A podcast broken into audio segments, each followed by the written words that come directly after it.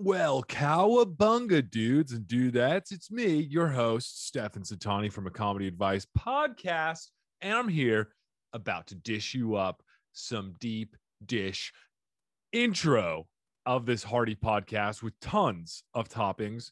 We've got half humor, half wisdom. I hope you guys like it. Please don't return it because we don't take back stale pods. Okay the delivery guy, aka me, worked real hard. So I hope I get your tip deep inside my soul. But you know what, guys? We've got Chris Gethard today. Maybe you guys have seen him on The Office. Maybe you've seen him on Parks and Rec, the other guys, or uh, his amazing special on HBO, Career Suicide, or his brand new special, Half My Life, on Amazon Prime or Vimeo for all you international folks. Oh, Chris Gethard is an absolute treat. And we just walk through the winding valleys of his life. He gives some really good pearls of wisdom. And I hope you guys get some insights from it too. Get a little wiser, maybe a little wealthier. Invest in a stock. We don't give any stock advice, but if we make you feel like you should, and you should do it. I'm not responsible for any losses or gains because I am not a financial advisor. I'm smart enough to put that disclaimer in here.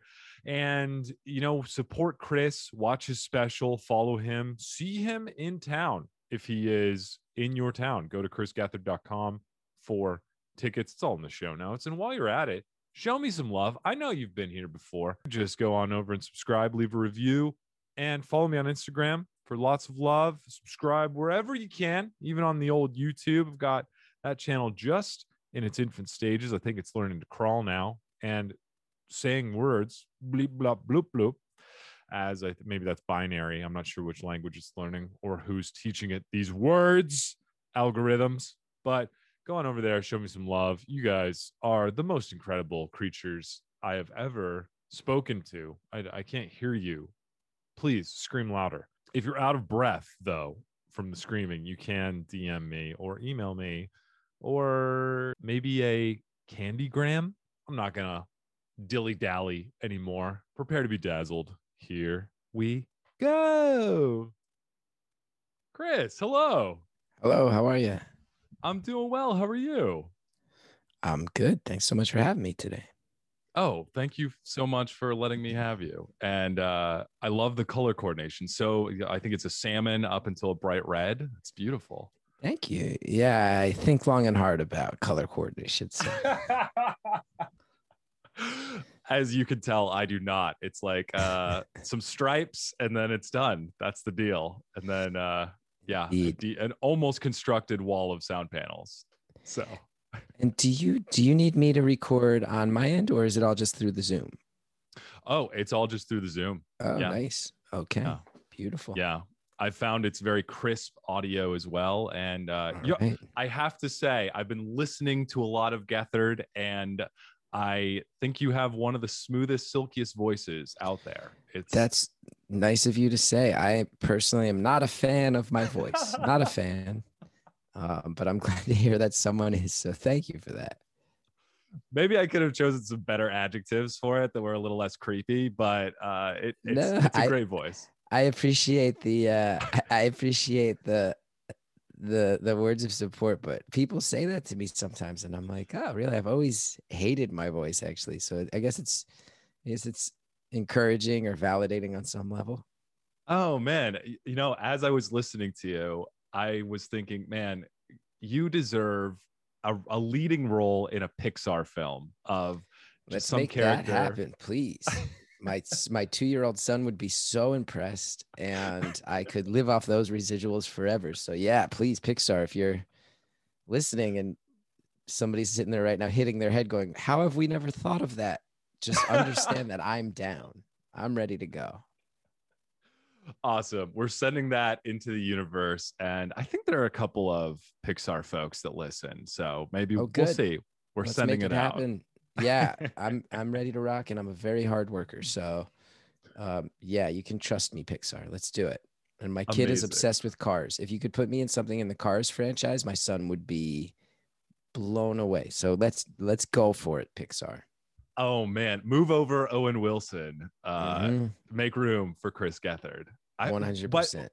what car would you want to be if you could be one of the well, cars? I could never even dream of being uh, Lightning McQueen, let alone Tow Mater, who I think is a comedic force.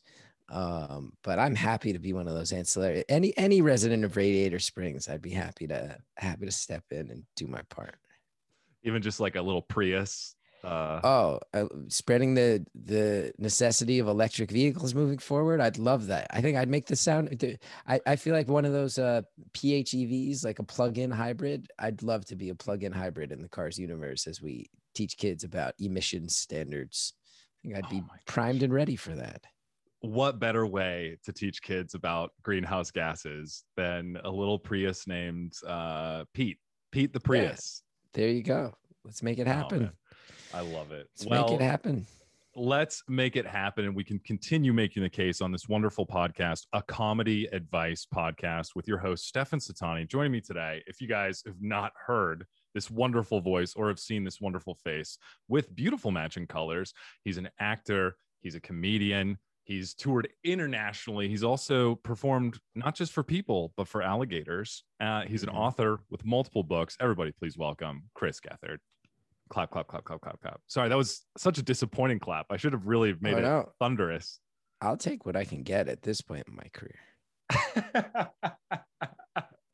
well, I mean, what a career you've had. I just finished watching your new special, Half My Life, which is about you doing stand up. It's kind of like a documentary style, um, doing some stand up in some really cool punk rock places where yeah. you've also done stand up for about half your life, which is really cool. Yeah, thanks uh, for checking it out. Oh, yes, amazing. And the link will be in the show notes for all you Americans that can see it on Amazon Prime. International, it's going to be Vimeo, I believe. Mm-hmm, mm-hmm. Um, but what a wonderful special it was and it was super cool how it was that that non-traditional style where it was i think you went through nine different venues and you were doing your sets and uh, you also did some live um, Beautiful Anonymous, which is a wonderful podcast, by the way, that Thanks. we'll talk about in a sec. But uh, what what ended up driving the force of you wanting to do a documentary style for your special?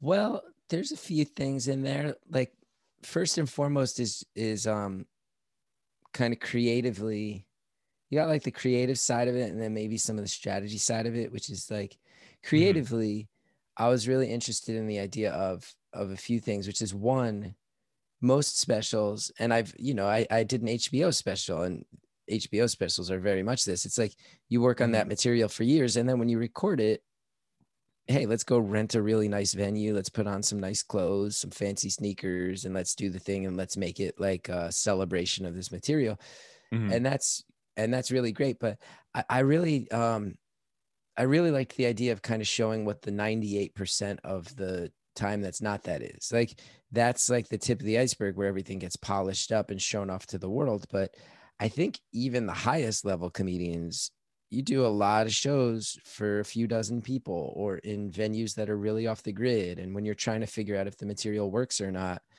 um, you're taking it to places where it's very low risk and and where there's not pressure on it and you don't have to mm-hmm. please mm-hmm. legions of fans so um, so I, kind of wanted it to show what it's really like. Like, yeah, like the Asbury Park shows. I, when I watched back the footage, I was laughing because I'm like, yeah, like. Attention, listeners across the galaxy, all the way from Australia to Houston. Do we have a pube problem? If so, our friends at Manscaped have cleared you for takeoff with their fourth generation and brand new lawnmower 4.0. Kick your pubes to the next planet with the Performance Package 4.0 the orbits in your pants will feel like you're in zero gravity when you use the best tools for the job from the leaders in male grooming. Join the 2 million men worldwide who trust Manscaped and get your rocket ready for takeoff by going to manscaped.com for 20% off plus free shipping with the code ACAP. You know, I've tried to trim my clackers with regular trimmers, scissors, heck, even just yanking them out. But you know what? Each time there's blood or tears or both. So, guys, don't be a silly goose. Be a smart duck. Get the new Lawnmower 4.0 trimmer. This spaceship is here to guide you on a journey to trim your body, balls, butt, and even Uranus. I'll tell you what, I got one and I used it and I went on several trips around the galaxy. Abort hairy balls and Buzz Lightyear that Woody with Manscaped. Get 20% off plus free shipping with the code ACAP at manscaped.com. That's 20% off plus free shipping with the code ACAP at manscaped.com. For a clean trinity and beyond, your space balls will thank you.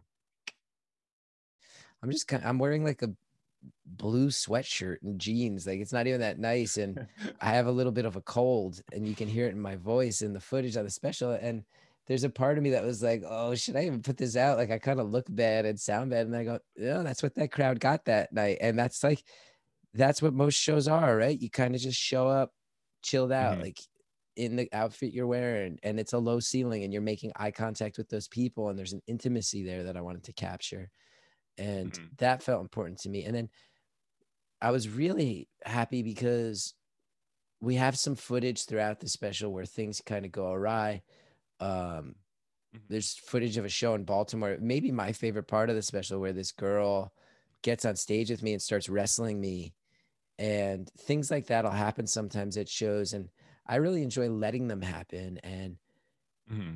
that was another side of it which was like i think you do a special like in a fancy venue in your fancy clothes, nobody's going to get on stage and wrestle you. But that sometimes things will happen uh, at my shows.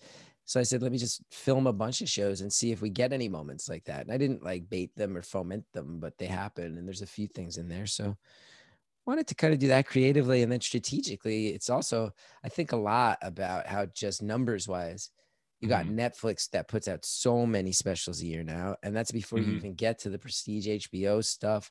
Whatever Comedy Central does that year, Amazon, Peacock just started putting out specials. Showtime puts out specials, uh, and then all mm-hmm. the streaming platforms. I go, oh, there's just there's so many now. There's so many now. So I kind of feel like yeah. it's on me as an artist, for better for worse. Sometimes I've self sabotaged in my career. I go, let me make something that just looks different, feels different, so that people know this is not this is not just another version of the same stuff you're seeing hundreds of other times this year. It's not just some person on a stage with a mic. It's going to be a little different, maybe a little more challenging, maybe a little bit harder to lock into, but also has some, a little bit more emotion to it and a little bit more unpredictability to it. And mm-hmm. um, yeah, yeah, get to show off all those sides of it. And, and part of showing off the side, real side of comedians isn't just like low ceilings and eye contact with with crowds it's also sitting in traffic and yeah. it's wondering why you're here at this show and you're not even selling out in Richmond and you're kind of depressed and showing that pulling back the curtain on that side of it too. So the doc style yeah. allowed us to do that. Sorry, I rambled so much. That was an easy question. The answer was no, too long. I apologize. No, no, no, no. A power packed answer that was, and it, a lot to say about it too, because it's really cool that you were able to show that side of the work that a comedian has to put in where I think a lot of people, and I, I, speak to a lot of people to this day where they're just like, oh, I thought comedy was they just go up there for their HBO special and they just chat and they make stuff up and that's how it goes. And um, it, it's so different. So I think this is a really nice dive into the probably freezing cold pool of the life of a comedian and mm. it was also cool to see. I know you were talking about in Asbury Park when you were doing those shows and you were a little sick. You also had that footage of, I, I, don't know if it was because of that show, but you were like, yeah, I'm a little sick because my my son um, coughed into my mouth. Yeah, into my open. That was for mo- many of the shows. Actually, it was. I think it was before our. I think it was before the third show on the tour. I think we did Buffalo and Detroit. Then I came home, and we were about to do Brooklyn and it was the mm-hmm. morning of the Brooklyn show. My infant son coughed directly into my oh. mouth, oh. and I knew, oh, I'm screwed. I'm screwed. And and you can kind of track my health throughout the rest of the. but. Oh man, and it, it, and then also the the young woman that had come with a friend had not seen you before and decided yes. to wrestle you on stage was fascinating and I, th- there was also a guy that was a referee and oh yeah, was, there was a guy was, in the crowd that night who happened to be a wrestling coach, so he came he came on stage too to make sure everything stayed above board. Yes. Oh man, what a! And then I think if it was the first time in Buffalo, you had a 9 a.m. show. Yeah. Served pancakes that yeah. almost didn't get delivered.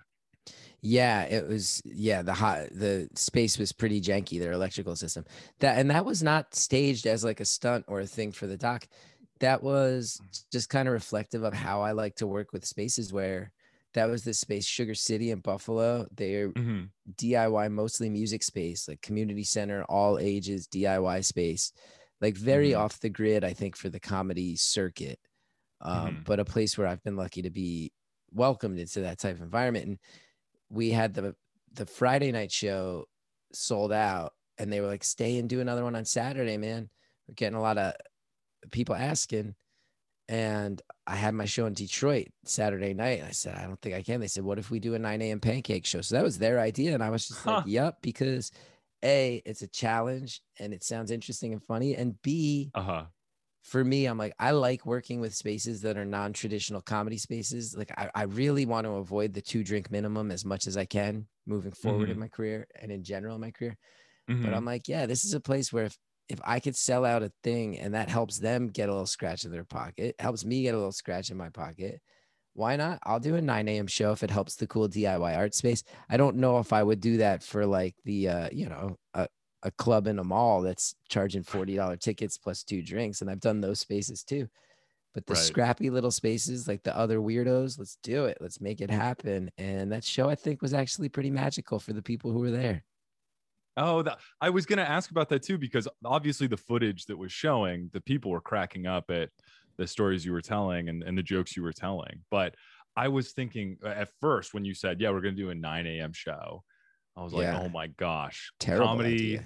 comedy in the light. Yeah, that's, uh, it's yeah. different. It's different for sure. But do you think that it was too different or do you think, you know, I've been doing this for a while, I can make magic no matter what time of day it is. It was definitely different. I mean, they even the way the tables, you know, the tables were kind of 90 degrees to the stage. Usually everyone faces the stage, but the nature of this, you realize people are eating, which if, if you had half the people facing you, half the people, their backs would be towards you because there's pay. So everything was kind of like at a at that like 90 degree, like even the layout of the space was strange. People were uh-huh. tired, like I mean, legitimately, I was talking to people before the show who were going like, "I'm looking forward to the show. Do you know if they have coffee?" Where I'm like, "Oh, that's a challenge." People are literally they're not caffeinated yet. This is going to be tough, but I like the challenge. I I I I think a lot of my career, people who know me know, like I sometimes kind of like setting myself at a deficit, and I like mm. doing the traditional stuff too. But why not? And and I think more and more the older I get, and the process of making the special and editing it I kind of realized there's certainly elements of a midlife crisis throughout of me going, I don't know why I still do this. And then in editing it, putting it all together, I go, because I get to give the audience a good time. Like the best shows are the ones where the audience walks away feeling like it's about them. It's not about me. Like I don't want to be one of the many comedians who kind of take it as far as I grab the mic, I get my laughs. Thank you for your money. Good night. Like I don't, mm-hmm. I don't, I really am not. That doesn't give me an adrenaline rush um, mm-hmm. never really has, let alone at this stage. So I'm like, yeah, if I can give you a killer show and it's at 9 a.m., eh, like I have a feeling there's going to be people who, people who are at that show, because it's also Buffalo, and I love Buffalo. I think Buffalo is mm-hmm. a great town, but it's not. This is not like one of the. This is not like a I just feel like there's probably people who are going to go, he stepped up for us. He came out here to this town where maybe some people passed by this town. Maybe some people would go, this is just like a stop between New York. I'm, why would I stop here? It's between New York and Chicago. Let me go make real money at both those places, you know? Mm-hmm. Come to Buffalo where maybe some people feel passed over and not only come and try to do a killer show, but go, hey, if you guys sold out that first one, I'm flattered enough by that. We'll do a second one. It's at 9 a.m. and I'm going to try to make it something really special. To me, that's a cool challenge. It's it's just kind of a cool way to try to be, try to give to your audience a little bit. So I look for stuff like that. I even just um this past Saturday, a couple days ago, mm-hmm. did my first uh I, I'm touring again, 20 cities this year. And the first one was in a backyard in Binghamton. Again, like there's a lot of people who skip over Binghamton. There's a lot of people who wouldn't play some punk rockers backyard, but mm-hmm. I've already been getting messages from people who are who were there going like, "Holy shit, man, that was cool that you were there. You were just like hanging out in the backyard." I'm like, "Yeah, I think there's something to be said for make it about your audience. Give them as much as you can give them. Try to make it not about you, make it about them." So that's really where my head's been at lately. That's really cool. And I think it's in the right place. And funny enough, I did note that as I was watching the special and seeing those shots where you were taking pictures with fans get it and they were taking selfies with you and it was so sweet this one fan she was kind of she had her arm around you and then she was just like oh she went in for a big squeeze and it it just said so much to me of like this is really cool not just what you're doing but who you're doing it for the places you're doing it in and like you said those places that some other comics might just skip over i feel like they really yeah. appreciate what you're doing and i i kind of i sort of feel like i've had some stretches in my life where things have gotten to a bigger level and my instinct has always been keep it small keep it intimate like I've, mm-hmm. I've always survived on a cult fan base like most mm-hmm. people don't know who i am but then i have a i have a, a solid group of people who i think really have a lot of love for what i've done and those are the people who allow me to continue doing it and i'm mm-hmm. like yeah like i'm i'm happy to hang out after the show like mm-hmm. sometimes mm-hmm. i've had venues sometimes get a little irritated with me because i'll be selling merch and it'll take forever uh-huh. and i don't sell that much merch it's because i'll have a 10 minute conversation with every person who oh. Buys something and some of that at times it can be a little much but Right. I'm just psyched anybody cares. And if somebody wants to come and give me a hug, I'm like, that's amazing. I need that too. You know, I need that too. Mm-hmm. So uh, I, I, I always, I grew up um, a huge nerd about comedy, but when I was young, there wasn't really access to it beyond clubs. Like the alternative scene didn't exist yet. So for me, a lot of it's music. And I just remember that feeling of going to shows and seeing local bands and even when bigger bands came through, you know, like having all their lyrics memorized and they'd see you sing along, you'd be making eye contact with the singer because the space was so small. Or you'd go and you'd buy mm-hmm. a t-shirt after the show and it would be the singer, the drummer handed you the t-shirt, you handed them your money and it was one-on-one and it was eye to eye. Mm-hmm. And I think a lot about the music scene I came up in and how much it gave me and i do really my instinct is always to try to loop it back around to those values when it comes to comedy dang that is moment of silence to just let that sink in and and i was i was thinking about that as well because i know that you had met your wife well you guys got married she was the one of the lead singers on your show the chris gethard yes. show but you guys had kind of been fans before. I know she was part of the unlovables yeah you were a fan of that band which was really cool. And um and then she got snuck into your shows before she started playing there. yes yes. When the chris gethard show was at ucb uh the band used to sneak her in and i was very intimidated by her because she was Hallie unlovable in my mind. And uh-huh. there was one show the gethard show at ucb was really really screwed up at times. It would really we'd take things too far and I wound up totally naked on stage hosting once and turned around and realized that the band had snuck her in and she was sitting behind the drum set. And I just, she says the first time we ever actually spoke to each other was I made eye contact with her while totally naked and just went, Oh no, you're here. And then continued hosting the show. And then later talk we got, about a meet cute. Oh, it was pretty wild. It was pretty wild. But yeah, I mean, I was at, I was lucky that I, I was at UCB. I started there mm-hmm. in summer 2000 and it was nothing very scrappy and small now that it's wow. kind of imploded in new york i kind of feel okay about reminiscing about the old days I, it had become mm-hmm. a little more corporate it had definitely become kind of the big kid on the block in a way that i didn't love always by the end mm-hmm. people had some bad feelings towards it around new york sometimes but i think mm-hmm. back to those early days and i go oh there was there was there's a lot of crossover between the, the comedy, the UCB scene and the punk rock scene. And mm-hmm. there were actually a bunch of musicians and bands I knew who used to perform, you know, who became comedians, um, mm-hmm. who were doing shows and the punk rock scene used to show up and watch shows. So I felt very at home. I think that coming up as a punk rock kid in Jersey, that era UCB was a incredible find for me because I went, oh, I sort of understand how to exist in this space because it feels to me like the shows I used to go to mm-hmm. when I was watching punk bands. It, eh, and it's because I think so many people had kind of come up through music. Um, mm-hmm. So yeah, Hallie was not the only punk rocker hanging out at UCB back then. That's but she's the only one I married and had a child with. So nice. I was gonna ask you because I was listening to your podcast, Beautiful Anonymous, where you talk with one person for one hour. You can't hang up. Um, they're totally anonymous, no holds barred. And you were chatting in this episode with a she was deemed as the marvelous Miss Maisel in real life. Oh yes, yes, in uh, Canada, right? Yeah. Yes, yes. Yes, she Excellent was cool. episode. Yeah, super Thanks. cool. And um, and uh, I was gonna say you talked about how little known fact about you, you played was it clarinet, and you. uh I was gonna ask, do you play any other instruments? Cello. It was cello. Cello. I'm sorry, cello. Oh, that's okay. Yeah. Start with C. Yeah, I grew up playing cello from third grade up until about midway through high school.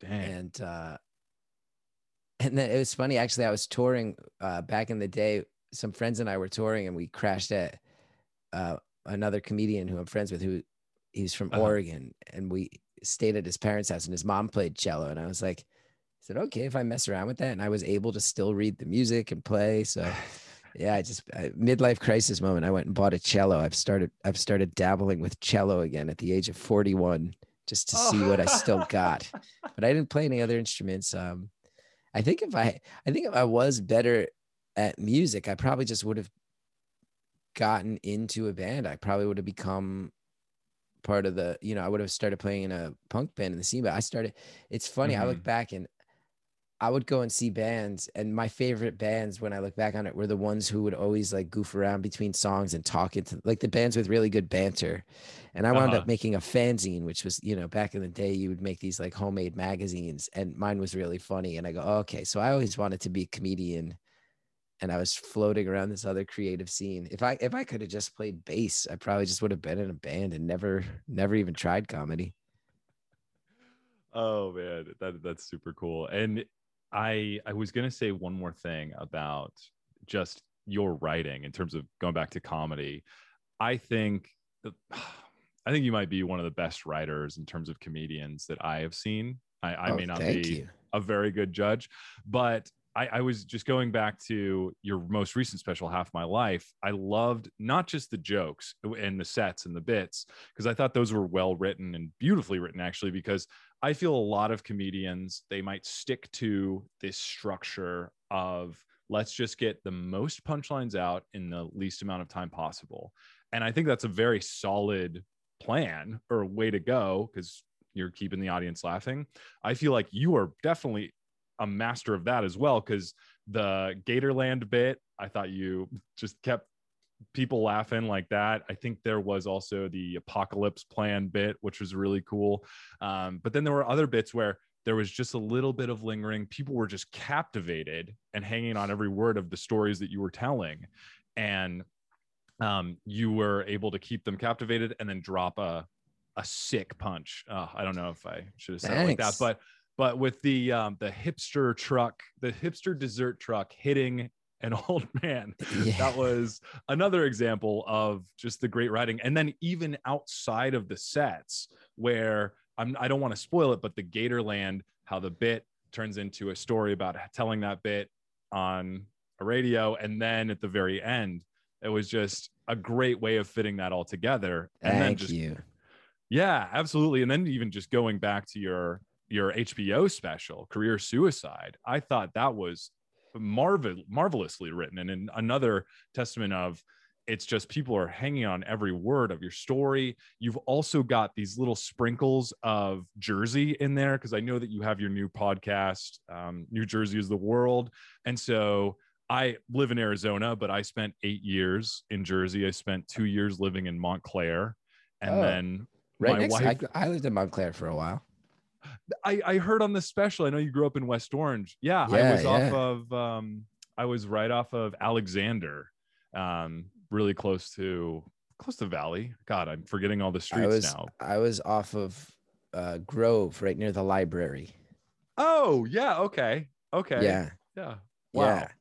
So when you were talking about Valley Road, I just I, I felt like as a person that has experienced Jersey, the uh, Mhm. Montclair was beautiful. I spent another five years in Elizabeth, New Jersey, which was Tough town. yeah, not as beautiful, but um, I guess growing up on a farm in Arizona, I, I definitely got a little tougher. But it was just so so nice throughout the writing of uh, weaving in your experiences and then also through Smith songs as you were driving and and, right. and um, well, soaking you. in. Yeah, I mean, I certainly worked hard. Here's Suicide is like one of the hardest things I've ever worked on. Um, but I, I would just oh. say for anybody, because I I started as an improviser. My uh-huh. solo work was more storytelling at first, and then I kind of backdoored into the stand-up scene. It was rocky, and it was very, very rough. And I, to this day, I'm very jealous of the people who can just write punchline, punchline, punchline. Like I think mm-hmm. the people who mm-hmm. can do that in a way that's smart and still shows off a lot of heart and like shows a little bit of themselves. I'm really mm-hmm. jealous of it, you know. Mm-hmm. Um, but with the storytelling stuff, if there's anybody out there I would say it's it's really difficult because you bomb a lot. Like if you wind up on a bill, if you're out there trying to be comedian from a storytelling angle, and you wind up on a bill where you're in a room where everybody is dropping punchlines, punchlines, punchlines, even if you're cooking, it can be really hard. Like it takes a long time to be able to coexist in that space, just tell punch uh, stories. But mm-hmm. I remember having such a hard time wanting to quit a lot, but just feeling driven to not. Um, and I wound up seeing Mike Birbiglia do a workout run of my girlfriend's boyfriend. And I would say if you're a storyteller who wants to figure out how to survive in the stand-up space, just go watch that. That's the best advice you can get because that was the one where I was like, "Oh, he's telling stories." But I for some reason was just able to see, "Oh, he hit a punchline there. There was a punchline hidden in plain sight there." he stopped on a dime to just like stop the story, hit that punchline, then take off running back into the narrative again. And uh, I mean, Mike's been a mentor to me. Mm-hmm. And he, you know, I mean, he's taken it so far. He's done storytelling comedy on Broadway.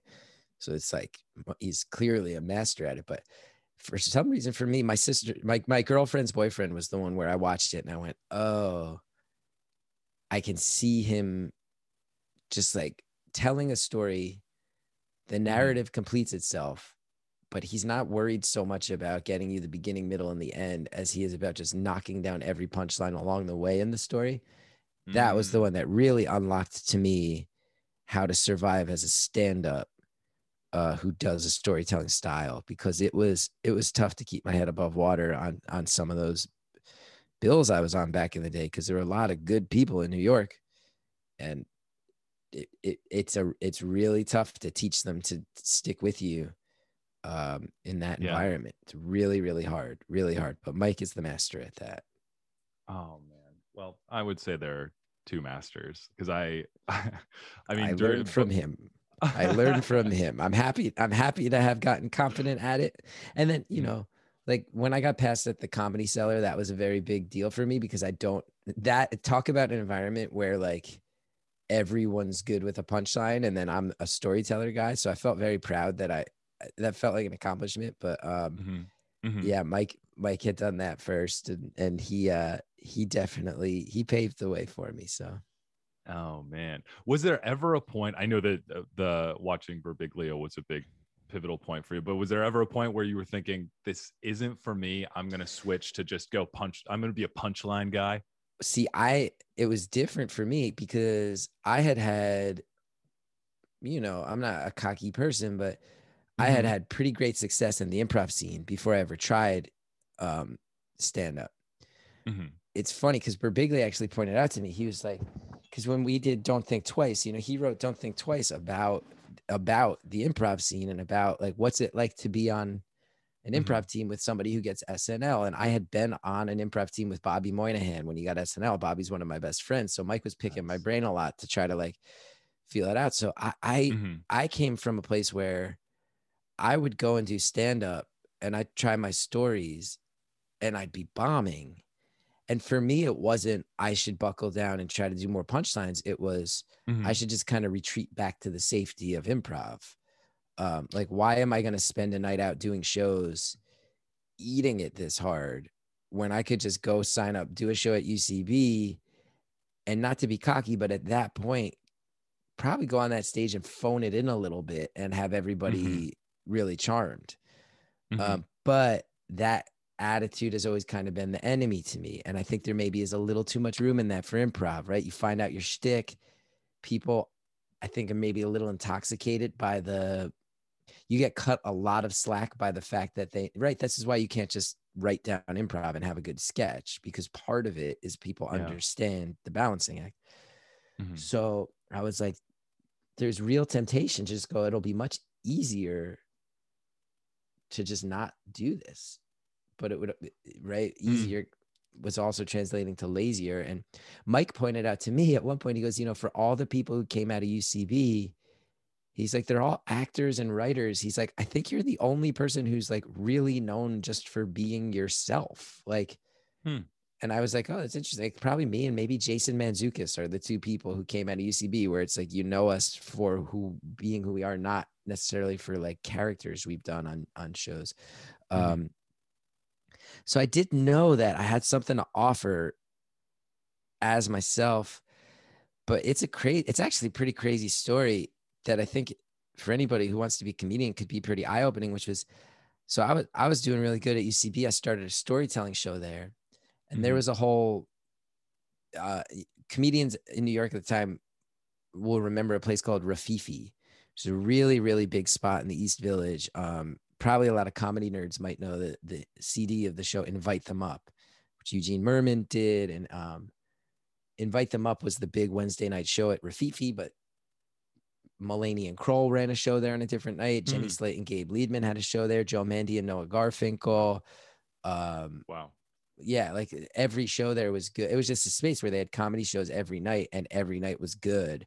So it was a huge hangout for alternative comedy. And Mm-hmm. Those people from that scene would come up to UCB all the time and do some shows. And they met me there. And I was doing storytelling on storytelling nights. And storytelling nights where the crowd knows, okay, it is going to take some time. We are going to get there. Mm-hmm. Um, it does demand some attention. And I do really well at the storytelling. And they started saying, come down to Rififi, do our stand up shows.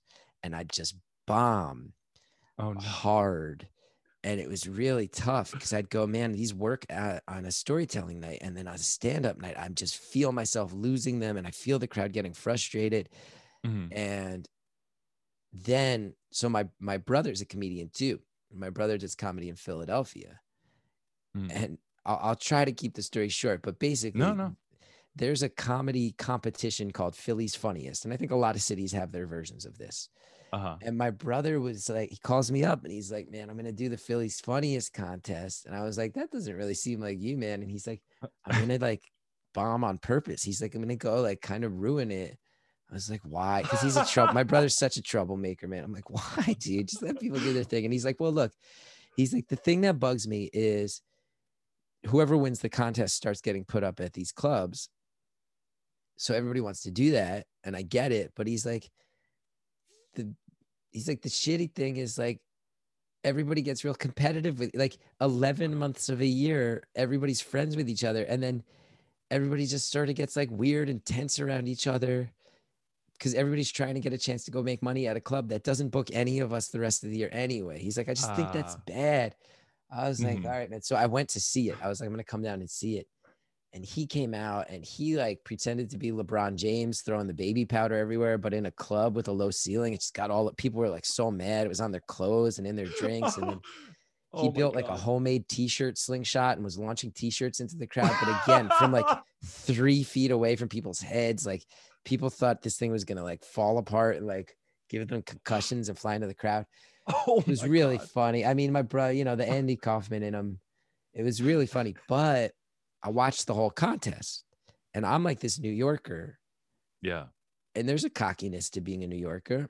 You know, mm-hmm. arrogance gets in the way of being a New Yorker sometimes, especially back then when I was younger. And I'm mm-hmm. watching the Philly comics and I'm like, man, some of these Philly comics are really good, really good. And it's a contest. Some of them are seem like they're good, but they got real nervous. Some of them yeah. seem like they're bad and they're in over their head. And I'm sitting there and I had this great humbling moment. And I one thing I give myself credit for is I really am aware that ego is not a good thing. Always have been. Mm. Maybe sometimes I actually am aware of that to the point where I I don't self promote enough or put myself forward enough. Mm. But mm-hmm. I don't buy into I don't buy into the ego side of things at all. And I'm sitting there and I'm it was this huge light bulb went off for me because I'm going, man, I'm like cream of the crop at UCB and I'm Mhm. getting invited onto shows at Rififi and I haven't paid my dues. That's the end of the problem. Like me getting stressed out trying to do stand up, of course, because one of the first shows I ever did stand up on, I was invited to do it by John Mulaney and Nick Kroll. Now it's it was 2009 or whatever. It wasn't 2021 John Mulaney. I'm not saying that, but I Uh-huh. am saying he I I should not have been on I was skipping the line. I hadn't done open mics. I hadn't done all the bar shows where no one shows up. I hadn't dealt with hecklers in some room. You know, the things we all do where like you go and you do a Mhm. comedy show and you realize, oh no, the patrons of this bar didn't even know there was a comedy show and they're kind of like vaguely mad that they have to stop having their evening of drinking with their friends. Those are all things you have to do to kind of learn how to exist in that environment, have a thick skin and have some versatility. Um, you know, first time I ever did stand up, it was on a show Joe Mande invited me to do. Joe's great. Pete Holmes, I think, was this one of the second second or third time I ever did. I'm on bills back then. And again, Wow. not the 2021 version of these people, but still, there's a reason they became what they came, became. Where I'm like, Mhm. I haven't even done stand up a dozen times, and I'm on bills with Hannibal Buress and Reggie Watts, even 10, 15 years ago. It's a lot. It's a lot. Wow. So I realized, oh, I have to pay my dues. Mhm. So I actually started turning down some of the better shows. Like Whiplash was a big show in New York. I'd done it a couple times. Jeremy from Whiplash would ask me, I said, ah, you know, I, I don't think I'm quite there yet. Sweet Seth Herzog show on Tuesday nights. I don't think I'm quite there yet. And I took a pretty good chunk of time and said, I'm going to do open mics. I'm going to do bar shows. I'm going to do shows that are really off the grid. Um, because I got to give myself that breathing room to be able to fail at the level of experience I'm at. Um, just because I'm good at improv does not mean I'm good at stand up. Like I'm comfortable enough on stage to get out of there without humiliating myself, but there's a panic here I don't like. Mhm. So I kind of dove in. And then after, I would say like six months to a year, I started figuring out, okay, now I'm starting to find my voice a little bit. And then I started saying, okay, I'll do the good shows, but I'll tell them I want to go up pretty early on it and I'll still do all the bar shows. And I still love doing smaller shows Mhm. um even though you know i'm older now and i have a kid and i don't have as much time i can't be out five six nights a week doing shows i Right. still love them because there's so much to be learned there but all of that was like about humbling myself and removing the ego from it and just but it's also this very funny thing where I, i'm in new york i'm like i span a bunch of different different generations because like i started 21 years ago with people who are on, you know, have, you know, like I mentioned, Bobby and Zach Woods Yeah. from The Office. These are some of my best friends from back in the day. And then the Rififi scene, like me and Joe Mande still super tight. And I think feel like I was a part of that in a pretty big way. And then said, Oh, let me dip out of this. I so then I started later with a whole other generation of comics that I think have like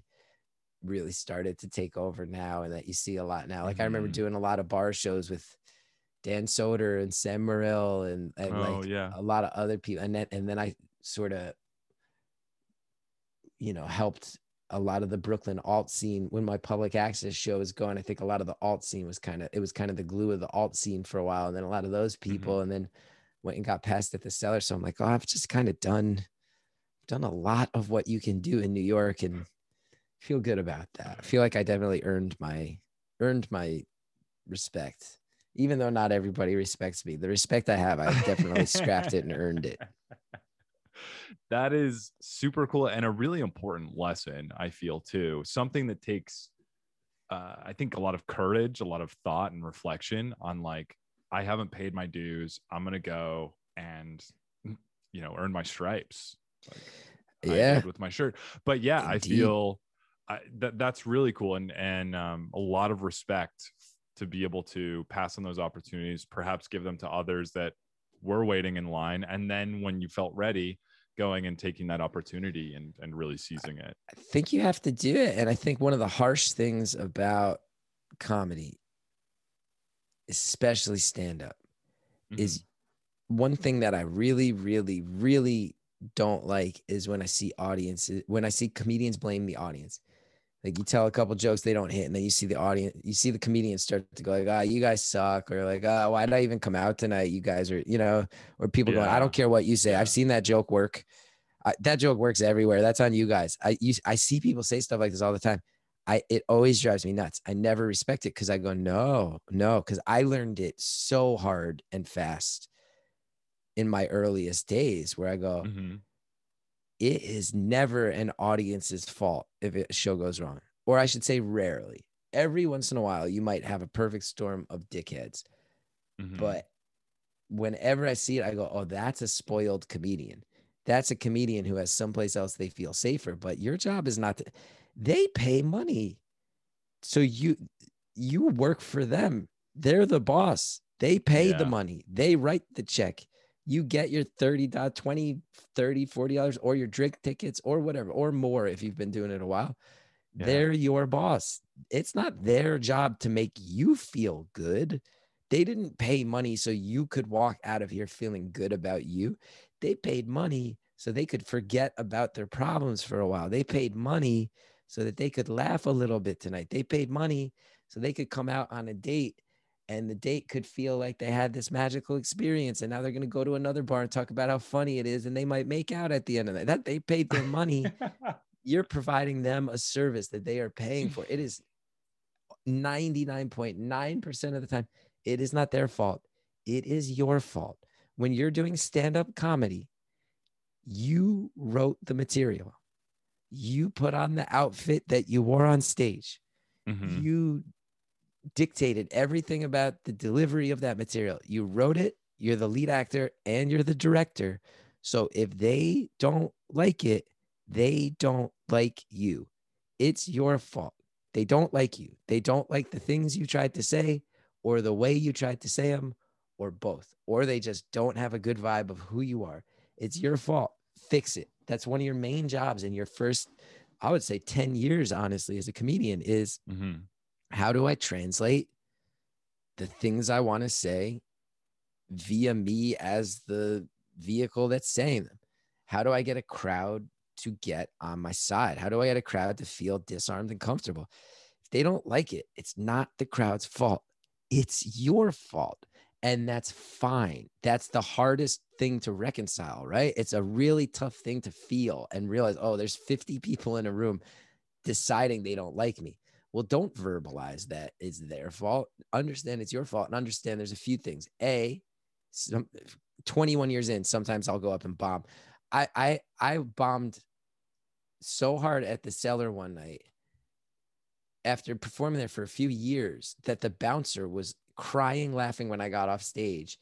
I was like, "You've seen me do all those jokes before, right?" He's like, "I've seen you crush with all those jokes before." I was like, they played to fucking silence. He's like, silence. I, I cannot believe what I just witnessed. Silence. Like oh, no. it happens. And that's a stage where I'm pretty comfortable at this point and where I feel yeah. like I, I earned the right to be there. It's gonna happen. But yeah, even more so in your early days than those like freak nights it happens to all of us. Mm-hmm. Okay. Maybe you're punching above your weight. Go find a shittier open mic, if I'm being honest.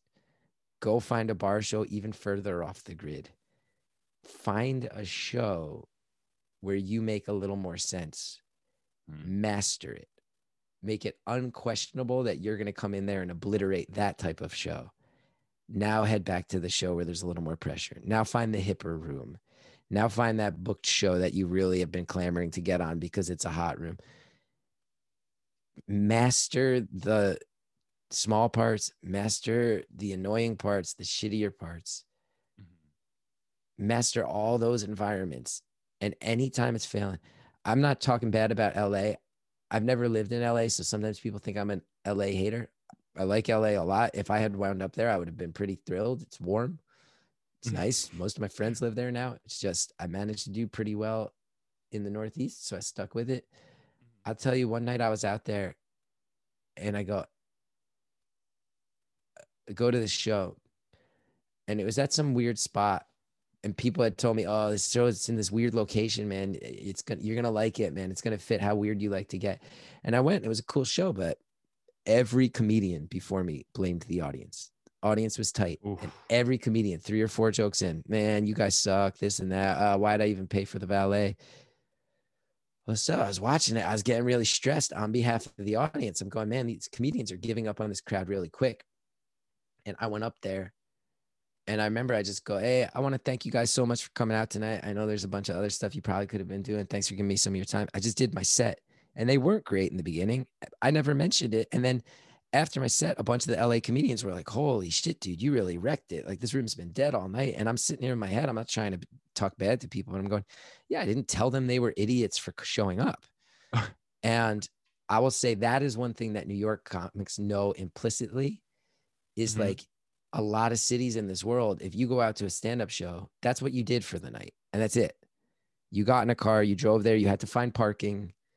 You're going to do that. And then you're going to go home. And that's what it is. And you're held captive. But in New York, an audience is never held captive, ever, because it's not an exaggeration to say that if a show is shitty in New York, an audience member could stand up, leave, not even turn on their phone to Google and if they walk left, they're going to find something cool. If they walk right, they're going to find something cool.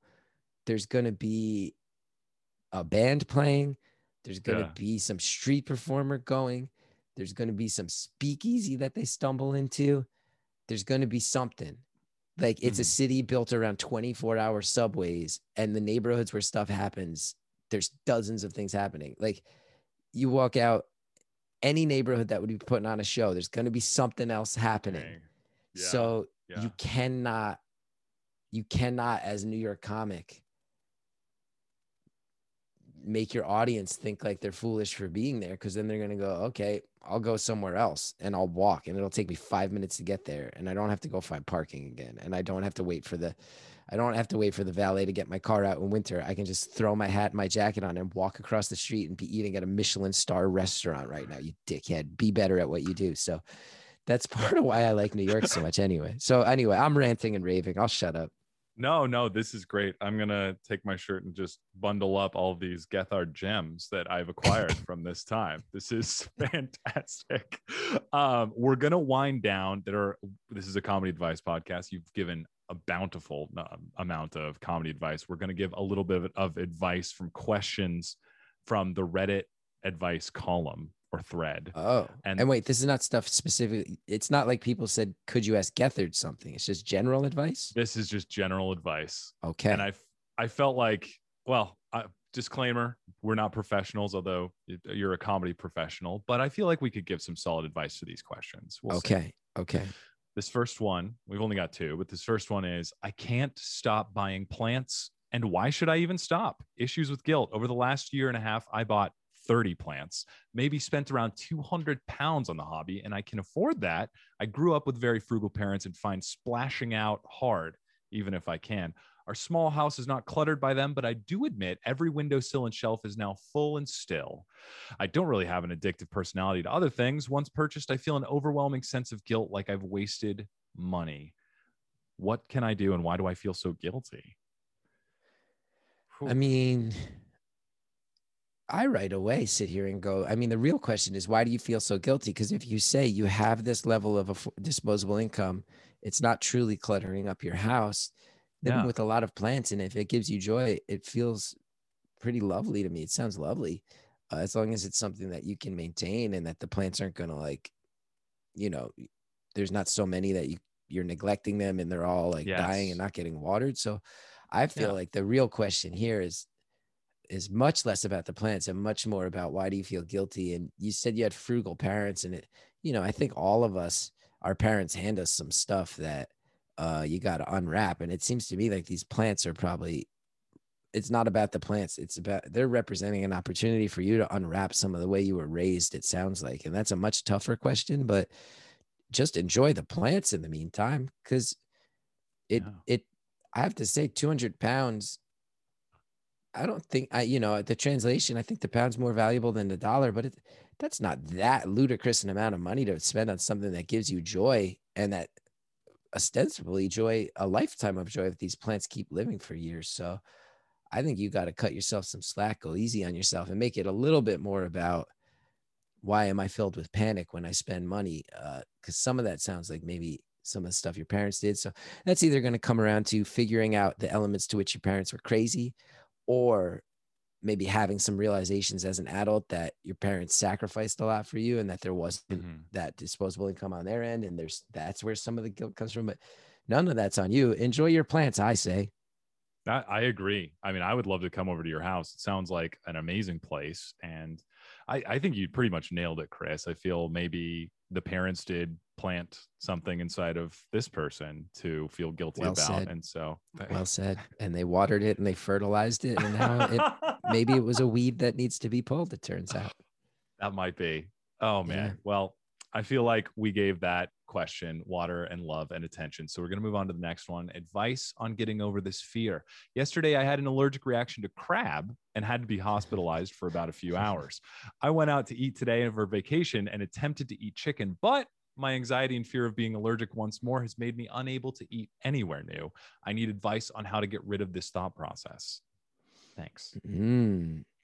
I mean, this one is definitely something I am not qualified to speak to. Are you allergic to anything, Chris? Um, no. I, I I will tell you, I one time woke up covered in hives all over my body to the point where I was living at with my folks at the time. My mom's my mom was like, "You have to go to the hospital. This is crazy." And they gave me antihistamines that solved it. And I, they were like, "You're allergic to something," and it's never happened again. And I don't know what I'm allergic to. Oh um, God. But yeah, I'm not. Thus far, my kid isn't. Knock on wood that that remains the case. Amazing. It's very hard, very scary, but I do feel like yeah. rest. I mean, I, I, guess the one thing I can say is you can take strength in the knowledge that um, we live in such a litigious society, and restaurants I think are so on the hook for being um, responsible for what is what they're cooking with and letting you know mm-hmm. that at the very least know that there's a a world of fearful restaurant owners who do not want to get sued by including shellfish in something and not letting you know so yeah. that at the very least the the harsh litigiousness of society should probably help you trust the word of the restaurant staffs you're dealing with generally yeah, I agree. I agree. And you know what? If you want to know what everything you're allergic to as well, there's tests out there, right? Don't they just prick you with little needles and I think uh, so. With different, different like small extracts of crab or chicken or lavender, Eggs, and then they're yeah. like, "Here's your results." So you and get to find an out. EpiPen. Let's also just make sure carry an EpiPen. Let's be responsible that way too. I agree. I definitely agree. All right. Well, beautiful. I feel like we answered all those questions. I feel more elevated and uh, transcended, perhaps. And Chris, this was an awesome time. Thank you so much for oh, joining. Thank you. Um, uh, I hope I didn't ramble too much. I would also say one thing about anybody looking for advice on anything is, yeah, if you, I always have said, like, if you hear advice and it seems like you have a really negative reaction to it, just completely ignore it and understand that if you follow those instincts that are hating that advice, that might lead you to get to where you need to go anyway. So yeah. also if I said anything that sounds boneheaded or totally off to you, like that's fine. And uh I hope that you're I hope that whatever you're reacting against gives you something too. I love perhaps you're allergic to that advice. So mm, stay away mm-hmm. from it. Get, mm-hmm. always carry an EpiPen. That's mm-hmm. that's what's important here. Chris, I was going to ask too. Where can people follow you? What have you got going on? What would you like to plug? Oh well, you know I got the new special out. You can find me on Instagram at Chris Geth and Twitter at Chris Gethard and uh, chrisgeth.com is my website. And I'm I'm touring uh, 20 cities by the end of 2021. I got another bunch already lined up for 2022. So all the ticket links and dates are are up on the website and I'll be going all over all over the states. So I might be coming to a town near you. Maybe you buy a ticket, come check it out. Amazing. And links are going to be in the show notes. So, guys, you can just get your little thumb, click on that. If you're on your phone, if you're on your computer, don't use your thumb, use your mouse, but uh, click responsibly. And you're going to be in Phoenix. I saw mm-hmm. in, mm-hmm. oh my gosh, when was it? November? I think November 20th that weekend. That, that sounds right. And I think it's a pretty, from what I hear, it's a pretty cool spot. Um, yeah. Yes. Stand stand up live. It's uh, a great spot. It, oh, I love it. Yeah. Oh, I think it's like 300 or CB people, Live. it's- CB Live. Oh, I'm sorry. CB Live. Yes, CB Live also great spot. I think it's the same owners, but yeah, that's a great spot. And uh, they've got they've actually got live music in one room and then um, the showroom with stand up. So yeah. Yeah, I'm really excited for it. Um, I know I've d- I've done Arizona once before. I did the Tempe Improv, which was a actually a very good club, but I've been I've been kind of straying away from the clubs and going more towards these like music spaces and event spaces and I really want to I really want to rock this one out. So maybe people come hang out. Oh, that's gonna be yeah, that'll be lots of fun. And my friends, that is the end of the podcast. Chris Gethard, everybody, clap, clap, clappity, clap, clap for him wherever you are. Subscribe, leave a review, follow me on Instagram, and follow Chris. Watch his special, give him some love. And oh, I forgot to mention, I'm going to be performing stand up August 1st at the Bridge Improv Theater in Tempe. Link will be in the show notes there. And I will be hosting in Gilbert, Arizona, JP's Comedy Club, the 26th through the 28th. Link will be in the show notes there. So click it, clicky, clicky on those to get those tickies. Okay. Yeah. All right. All right, guys. You guys have been a blessing in my life. Namaste in my life, please. Bless you all. Blessings rain down upon you. That's the noise blessings make. So, guys, stay soaked in all those blessings and stick around for another episode. I'm Stefan Satani, signing off.